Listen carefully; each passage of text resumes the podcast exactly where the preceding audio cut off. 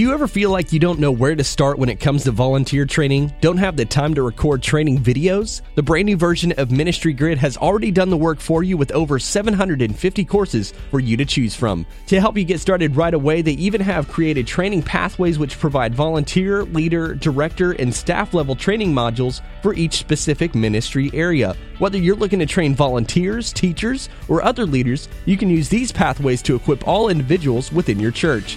With Ministry Grid, you can customize any training that you would like and add videos, PDFs, YouTube videos, and other content that you would like. And all this can be done right from your phone. Ministry Grid has been completely rebuilt to be made for mobile and train on the go. Now you can truly train anyone, anytime, and anywhere. Get started today at ministrygrid.com. Once again, that's ministrygrid.com.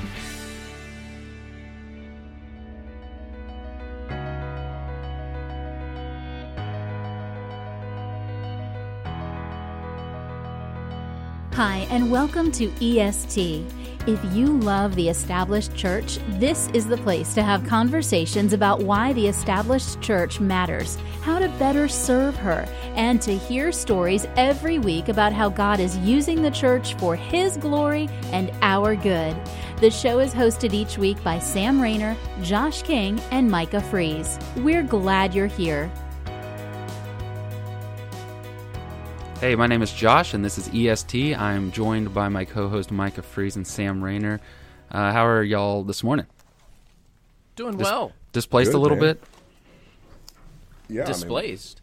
Yeah, aren't Oh, you on? oh. You're not in your office. Oh gonna say, yeah, see, you're- we're uh, yeah we're renovating a little bit in the church. So Mm-hmm. when I walked in this morning, uh, my my office was a construction zone. So I am sitting on the third floor of the education building, um, in a metal chair with uh, a ladybug seat cushion. So Mm. I, I- I really don't know whose classroom this is, but um, They like ladybugs. but I have a, a feeling that ladybug, Sam's going to take the seat cushion back to his office. Yeah, it's a ladybug seat cushion, and and it's a Christmas. It's got a table, and it's got a Christmas tablecloth on it, and the manger scene is still up. Wow. Oh, that's As awesome. of this recording, we're it's April. It's April. Is and there Micah, a Surfer you are Jesus in. picture on the wall, though? That's the question. The Fabio Jesus picture No, is we, it on uh, the wall. Surfer Jesus has been mysteriously disappearing at West Bradenton All over the last, church. You know, few years. It's, it's the rapture, Sam. And Micah, you're in the uh, the the little tiny town of New York City, right? I am, man. I'm actually, uh, yeah, I'm in Manhattan right now. Tell us about your view. I'm in a hotel on the 29th floor looking at the Empire State Building as we speak. I can Wow. look down from my window onto Broadway. Believe it or not, I had a different hotel farther out, and uh, for some reason, it was just. It, this is a Hampton Inn, and the price was a lot better. So I. What are you my doing there? I didn't even Uh. I've got a meeting with some folks tonight. oh, cool. Very good. All right. Well, let's talk about. Is it a meeting at Trump Tower? It is not a meeting at Trump Tower. Are you meeting with. Russians? I, I apologize to anyone who just heard Are you that. meeting with Russians? I am not Oh. that either.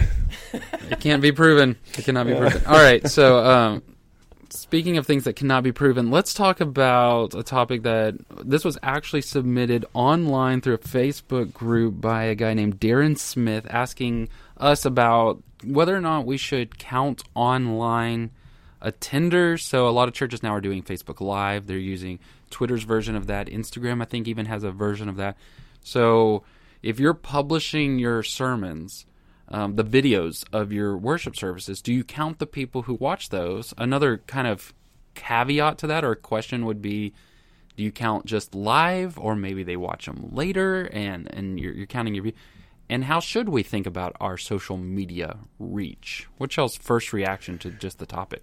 Yeah, so I think, um, let's be honest, what makes this a tricky question is uh, what makes this a tricky question is maybe our pride. Yeah, I know, I know. There's a few people who got the on. inside joke right there. but what makes this a tricky question is that is probably our pride, frankly. Okay, it's always good to count every bit of our influence and reach at every level so that we know and so that we can maximize and so that we can assess our effectiveness. Mm-hmm. But the big question I think that probably is being asked here is should those numbers be added to our worship attendance, which obviously gives us greater levels of prominence when we publish those numbers. Right, because that's a that sense. statistic that translates into pastor cred. Yeah, and so I'll tell you my opinion, and somebody can totally disagree with me. Sam, you're welcome to do that, or Josh, either one. I'm glad. Um, I think we absolutely ought to, cast, uh, to count every bit of our reach at every level, whether it's a live broadcast or Facebook Live. We actually do our, our services every week on Facebook Live and Twitter. Uh, we do. We, we actually our guys just figured that out a few weeks ago, so we're broadcasting it on Twitter Live and on Facebook Live. Uh, so we count. We, you, you ought to count everything. Mm-hmm. But I don't think they ought to be added to your attendance numbers. My personal mm-hmm. opinion: your attendance numbers are those who are in the room. Sam, I actually agree with Micah for once. Hey, oh. I, I, I'm all about measuring things. So if you are, if it's worth doing, it's worth measuring, right? That's an old Amen. saying. That's right. And so if you're going to actually take the time to be in the digital world, yeah, just understand your reach, understand, you know, what's who's out there and who's listening. I mean, that that's just being a good steward of your of your resources. But at the same time, the churches that count like their online viewers as mm-hmm. attendees, yeah, I, am not down with that. I, I, I think that's a bit shady. Okay, let me push a little bit harder into this. If you don't count, um, you know, member or person who is not in the building with you, worshiping with you, then why should it be okay for the pastor, the preacher, to not be in the building at a satellite campus? well, uh, now you're getting off topic. You're getting off no, topic, I'm Josh. not. No, I'm not. I think that there's a value in presence, and so this is one of the reasons I push against the satellite preaching. I know that there's pragmatic reasons for it, but this is one of the reasons I push against it. So if we don't count dude not sitting in the the C, why would we not count preacher not in the building? Well, yeah, I well, think, I, Go ahead. Go ahead, Sam. I was just going to say I, I'm actually not a fan of the video venue. Mm-hmm. I'm not going to go so far as to say that it's anti-biblical or unbiblical or of course not yeah the, you know that they're sinning if they you know preachers that do this might be sinning you know i don't i don't think that at all uh, but I, I, do believe that there's something about um, you know if you believe in quote unquote incarnational ministry and um, you know, just being among people in the way Christ was among people in the flesh. Yeah, I, I you know, if you're going to take it to you know down the theology road, I, I, think that you really knew, do need to have a live preacher in the room with the people. Um, I, if, if, I were to, well, we're trying to go multi-site here at West Bradenton. Haven't done it yet, but hopefully pull the trigger on that at some point. Uh, we're going to train up live preachers to go into these ch- these campuses or churches that we plant and, and, actually preach live, not on video venue. Mm. So I'm a fan of live preachers. At the same time, I mean, if it's a band aid and you know it's a band aid and it's like, hey, our ultimate goal is to have a live preacher in the room, we're just not ready to do that. We're going to put it on video for a season. I, I don't have a problem with that. I, I do have a problem with the complete strategy of everything's going to be video venue because it's driven completely by the personality. And whenever that personality goes away, um, the church is going to suffer because of it, and and you know that. I mean, you just know that. So, um, as a complete strategy, you know, where it's you're all in on video venue, I think that's a mistake. I won't call it a sin, but I'll I'll just say it's a mistake strategically. Um, I think live preachers are better. Mm. Micah? Yeah. So okay. Um, First, uh, I'm, I'm with Sam. I'm not a huge fan of video venue. Having said that, we do video venue pretty regularly at our church. Uh, it was that way when I got there, and there's a number of factors that require us to still do it some. Um, and though we've moved away from it a little bit, so let me say that. Uh, but I, I, think it's apples and oranges that you're asking, Josh. To be honest with you, um, I think you're asking how many people do we count uh, in in the sense of they're gathered together with the rest of the body for the purpose of growing in the image of Jesus. That's uh, the pastor being on video or live is not a counting issue. I mean, it's it's not it's not that it's a, a bad question. It's a good question, but I don't think it's a I don't think mm-hmm. it's equivalent to what, what we're asking with whether or not you count people who are online, if that makes sense. Yeah, I I'm not even I don't even have an answer for it. It just kind of dawned on me while we were talking about it. And yeah. It kind of makes my brain smoke because well, I'm I mean, not I, sure so how those two would line up. But I but I would argue that ecclesia, uh, the idea of the church, you know, the original word for the church means gathered ones, right? The ones who are gathered mm-hmm. together. So y- you can't really be the church unless you're gathered. Um, mm-hmm. That's not the same thing as kerusso or preaching or to proclaim, right? Which is declaring the word, um, which mm-hmm. arguably you maybe could I mean, there is an argument to be made that you don't have to be gathered for that to happen. So does that make sense? So I, I, think we're comparing apples to oranges. The question of whether or not live preaching versus video preaching is a good one, one that we ought to have, but I'm not so sure it's the exact one that relates to this topic of having people being counted if they're not present in the room. Yeah, it may not be uh, entirely on topic there. I will say because I didn't earlier, I wouldn't count it. I would I wouldn't count it the same. It's just a different number. Here's kind of the way I look at it is like your Easter attendance. It shows sort of a potential reach. You so if you have I don't know if you run 100 people and you have 450 in Easter service, you have 450. You have a good day, is what you have. You have a great day, and uh, I was just going to say that's that's really good. And but there's there's 350 people who are exposed to you, have some level of um, relationship to you. I wouldn't say that they respect you or submit to you or anything like that, but those are people worth reaching, reaching out to. So I just look at it as a step towards um, potential reach. So I would add it in different categories. We don't average in our Easter attendance on our overarching averages because it's just a different sort of number. Um, one of the qu- the comments that was brought up on the Facebook post about this in particular was, "Then do you count your shut-ins? How do you do that?" Well, certainly they count the kingdom of God. Sure, but, but attendance wise, it just no. seems it's how do you do that? No, uh, your attendance number needs to. Here's the thing about attendance number mm-hmm. your attendance number needs to be everyone counted once on site. So don't double count just because someone's in the choir for two services. They don't get mm-hmm. counted twice. Right, that's um, right.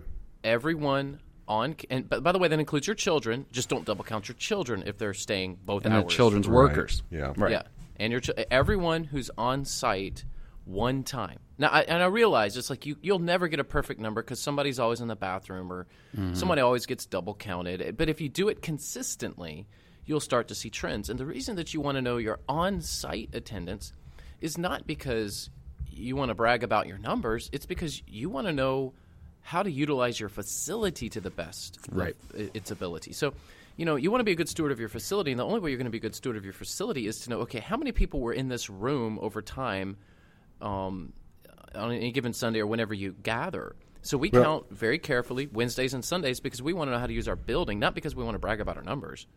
Yeah, I, th- well, I think this is a really important point, Sam. Why do we count? Because mm-hmm. before we ask the question of whether we should count, we have to ask the, ask the question, why do we count? Like, what's the point? And mm-hmm. I, I fear that for many people, counting has almost everything to do with status or maybe affirmation. We've talked before about the weakness of the pastor needing affirmation, you know, that sort of thing. And so numbers are often tied into our psyche. I would argue the reason we count is to gauge effectiveness and reach, influence, and impact. And so, in that sense, yes, we count everything, but we count them uniquely and uh, as an attempt to not necessarily try and, you know, try and make our right. numbers look better because this isn't about affirmation. This is about asking the question: Are we measurably are we measurably effective as a church? Mm-hmm. And that, that that helps with other things besides just facilities. Although facilities is one of the most pressing issues there. Yeah. Budget wise, if you're trying to extend the impact of, let's say, you know, some very large church, or not even that large. Let's just say a smaller church is really working on their podcast, which it was sort of joked that we should all count the number of our subscribers on our podcast for our church, and then th- that'll bump up our you know attendance a little bit there. But, actually, true story, Josh. Uh, I mm-hmm. could I won't name the church, but I do know of a church who. Um, it's so much more fun if you name the church. I'm not going to. I'm not going to do it. But I do know of a church that um, is an independent sort of church that took thumb drives with their sermon, their services on it to local nursing homes, plugged yeah. it into the TV, and then counted that attendance as part of their worship attendance, yep. and then was oh. able to translate that into one of these lists of these large, fast-growing churches in the country. I've, and, I've got. Uh, I'll see your story and raise it a story. oh, wow. I know a church that does a Bible study at um, prisons in our in our great state here, and counts every inmate, whether they came to the service or not, oh as attenders. oh my word! Are, you, and we got a lot of inmates up? in Texas. Are you, are you, making that up? Dead serious. Dead oh serious. my goodness! So um, they they were. Yeah, Texas is a big state. You got big. There's prisons. a lot of inmates. Here. There's a lot of folks. they were doing the um, the nursing home thing as well. Uh, little Bible mm. studies there, but they just they said, well, we don't really count who's all there. That's too tricky. So we just ask them, you know, uh, how many how many patients or uh, how many residents do you have, and then just counted all of them. And so Oh my word!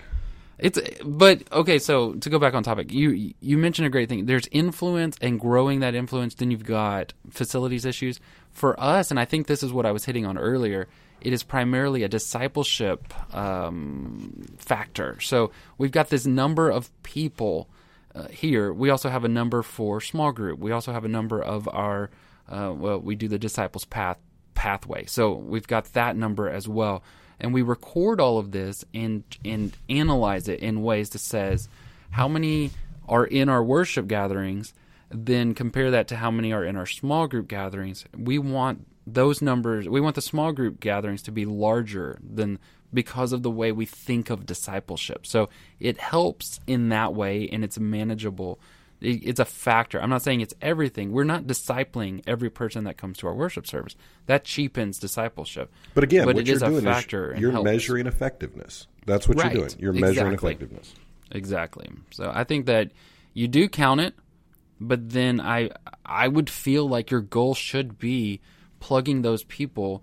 Okay, great, they're getting biblical teaching. That's good. But they also need community, or how else are they going to follow all the one another passages? How are they going to encourage one another, hold one another? They need that real, actual community. I'm not talking about a chat board. They need that where they're living life together. They, you know, you want to get them to the point where they're sacrificially giving, sacrificially serving. All those factors, I think, require a certain level of presence. Agree or disagree? Yeah, I mean, uh, agreed. But but you know, this goes to what what does um, successful church leadership look like? I mean, there's you know a big question about faithfulness versus um, um, some sort of results driven idea. And uh, and of course you you know you have people constantly going back saying no it's all about results no it's all about faithfulness. Tim Keller actually in his in his book Center Church has a really good explanation here, and I'm going blank on the specific phrase that he uses. Oh, he uses That's a big fruitfulness. book, by the way. It is a big book. It's a good book, uh, but he uses the concept of fruitfulness, which he believes is a hybrid of um, seeing some sort of results from our ministry and faithfulness. So it's trying to balance. Yes, we are, are to be faithful, but if all we exclusively focus on is faithfulness, it may not matter to us at all whether or not anybody's life has ever changed, as long as we're just consistent.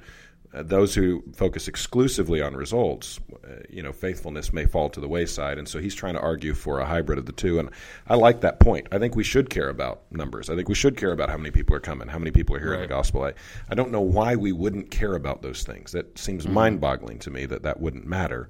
But that can't be the exclusive concern of our hearts, and we've got to make sure that we're not sacrificing doctrinal fidelity and discipleship and holiness and, and you know and faithfulness along the way. Right. You just want to make sure you're putting the emphasis on the right syllable. That's what you want to do. and if you're just worried about the big group, then It you're not doing Sam, to is he it speaking? It took me a second to. Is he speaking Texan? Is that what's happening? I'm curious what's going think- on. I think that must be the case. That's stuff my ag teacher would say all the time. There's other Oh, ones, but I can't word. say them. But that was that's the cleanest one. Just little phrases like that. Texas ag put- teachers, man, I'm telling you. I know. Um, so then I think that we could all agree, or I would guess what your view on these other things is, because there's new as technology expands and grows, etc. You've even got completely online churches. That's what they're kind of claiming, and um, That's right. and so the fault in that would be what? Why is it not a valid Well, church? my- okay, so let's. I would argue it's not an ecclesia.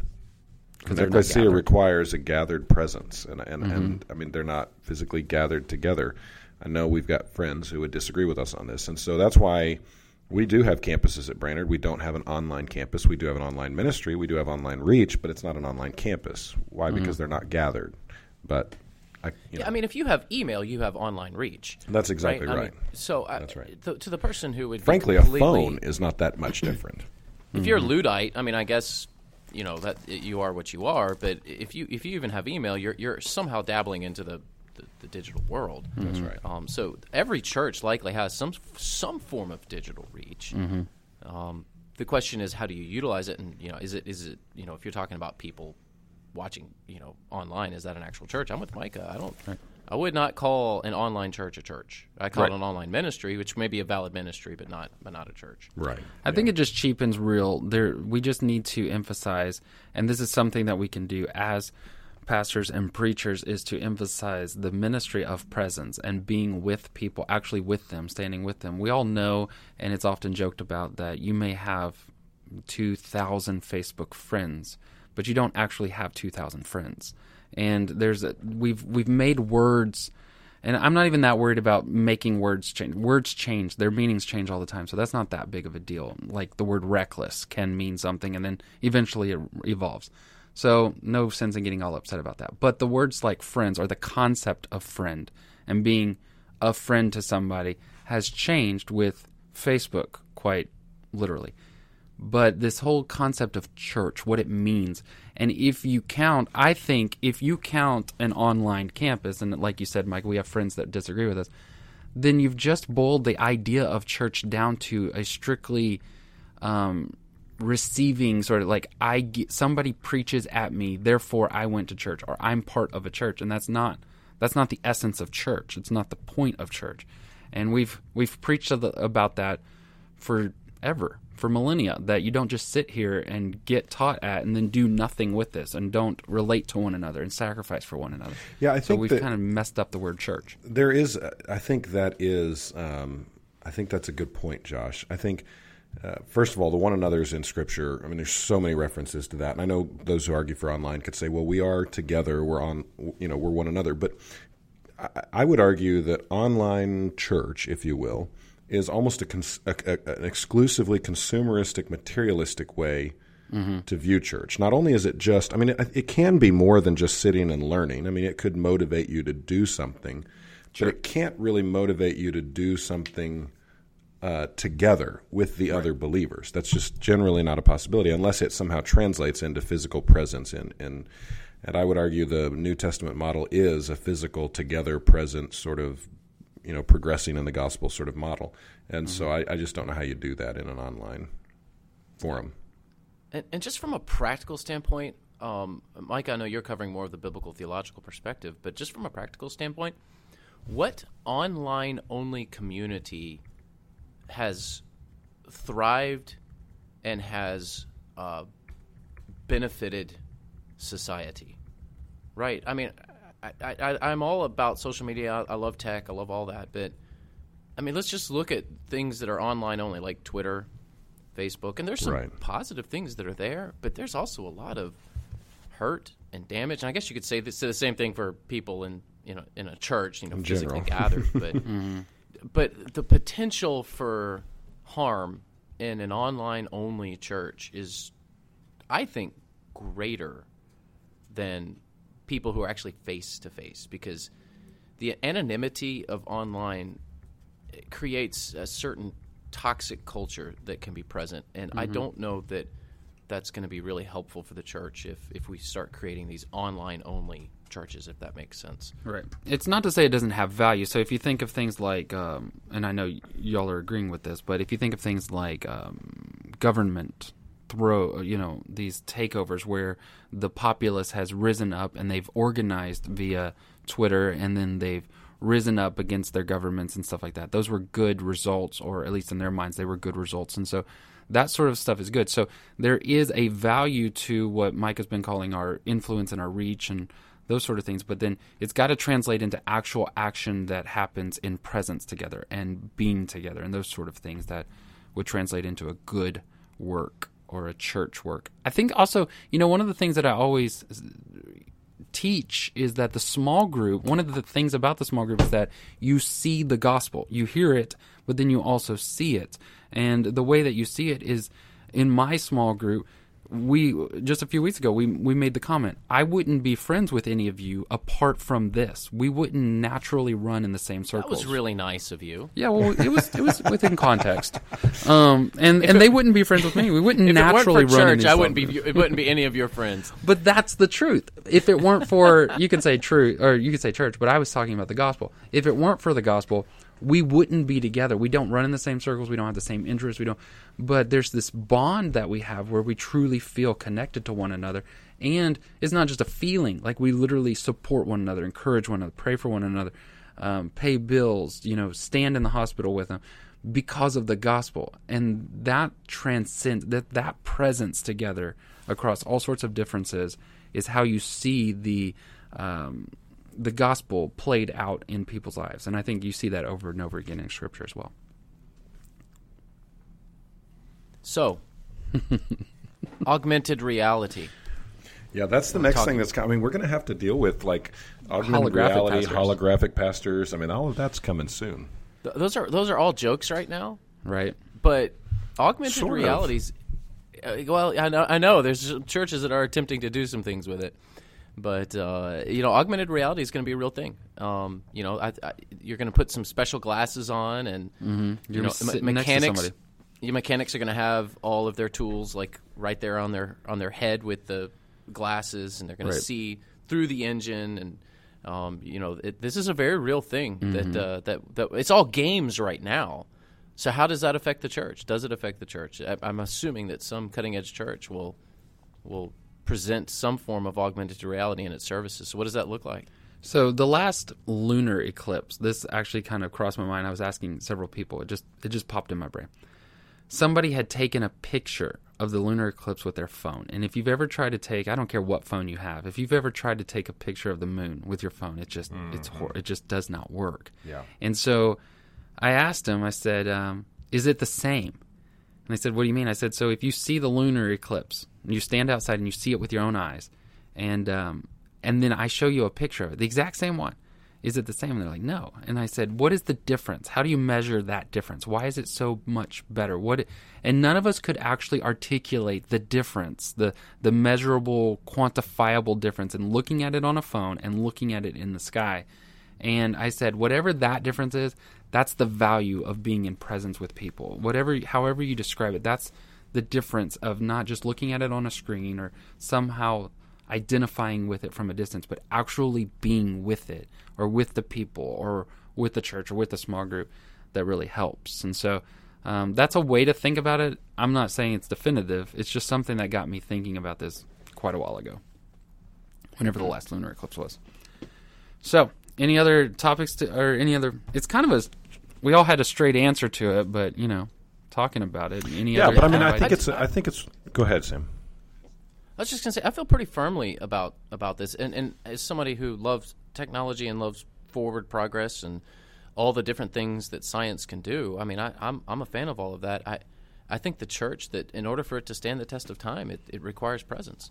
Um, so yeah, utilize these tools for reach and for ministry, but you you can't neglect the gathering of the saints. If a church Yeah. does not gather, a church ceases to exist. There tends to be one of two responses in the church to something like new technology. Uh, there are those, I still remember, probably 15, 20 years ago, people saying that www stood for 666. And so the, the internet, I remember this long argument about how the internet was the Antichrist. And uh, so there are those that do that. It like, oh my is. gosh, well, there's there are there's an argument to be made, or there are those who are like you know with absolute unquestioned interest and loyalty, just totally embrace it, and it becomes the new be all end all. I think the truth of the matter is we just stand somewhere in the, in the middle. Uh, you know, this is probably similar to the question that was being asked when TV was introduced, probably being asked when radio was introduced. Um, it's a tool, The as Sam press said. It's an kind of caused asset. a little bit of an uproar. It did, and and the church is the one that was leading out in that, right? I mean, the Gutenberg press. I Oh, yeah. Yeah. I mean, we we were leading leading out in, in taking the Bible and making it a common man's sort of uh, uh, book. So, I mean, look, uh, let's not be let's not be as as you said, Sam. Let's not be luddites. Let's let's recognize that technology is a valuable asset. Let's use it, but let's don't think that it's a replacement for the church. Absolutely. I think we can all agree on that. Another thing that we can all agree is that we would love to see everybody in Dallas in October for Totally. our EST conference. We're going to hang out at the beautiful MacArthur Boulevard. Josh, are you buying Church. us? Are you buying everyone tickets to the Cowboys game? Um, in in October. Well, yeah. Um, no, no, I'm not going to do that. I love how long it took you to answer that question. He's such a nice guy. Just like, well, maybe you know. Well, you know, you know no. um, because unlike church, you can watch NFL on your own television, and it's better. it's better and it's cheaper, and so there's all that. Um, so, um, excited about that. You can get more information online on our Twitter about the EST conference. It's quite a ways away, so just kind of be planning for it October October 4th. fourth, October Thursday, October fourth. Thursday, October 4th. You can um, go to the conference and still be back in time to lead your church in presence bodily there with them. And so that'll be that'll be fantastic. Thursday's Thanks a listening. great day of the week for pastors to come to a conference. It right? really It is. really is a really great is. day to come. No, and no, it's a great day for them to come to our conference, oh, fantastic. And, not and just any conference. the great thing about EST conference. well, the great thing about this conference, I'm going to do this is uh, you can fly in and fly out same day. Don't even have to use a hotel. Like That's right. Get up in the morning. It'll be early. Get up in the morning. Catch a plane. You're there. Leave in the evening. You're home. Beautiful. Yeah. Sleeping in and your own before bed. we before we sign off, I do want to mention that this topic, um, as we already pointed out, was um, submitted by Darren Smith. It was submitted on a Facebook group called the Baptist Review, which is not ours. Um, so I just wanted to give them a little bit of um, credit for that. So thanks for letting us kind of ask that question there. And all of the feedback that we were getting on this question was was quite interesting. Our next episode, we're going to be covering kids in the worship service and whether, and you know, kind of how to deal with that, whether or not to deal with that. I, I know some people that just don't. So, um, join us next week as we talk about this idea of kids in the worship service. Thanks for listening. You've been listening to EST, a discussion for the established church. Make sure to follow us on Facebook and Twitter, as well as subscribe, rate, and review on iTunes, Google Play, or your favorite podcatcher. Thanks for listening. Support for EST is provided by Southeastern Baptist Theological Seminary. The mission at Southeastern Baptist Theological Seminary is to glorify the Lord Jesus Christ by equipping students to serve the church and fulfill the Great Commission. The school is located in Wake Forest, North Carolina, and offers more than 40 different degree programs ranging from Associate of Divinity to Doctor of Philosophy. With more than 3,400 students enrolled, Southeastern trains future and current ministry leaders to lead effectively, study the Word diligently, and preach the gospel unashamedly. Learn more about Southeastern by visiting www.sebts.edu and come check out our campus to see how you can join the Southeastern family and learn how to go to reach your community, your nation, and your world. Wherever you're going, Southeastern will help you get there.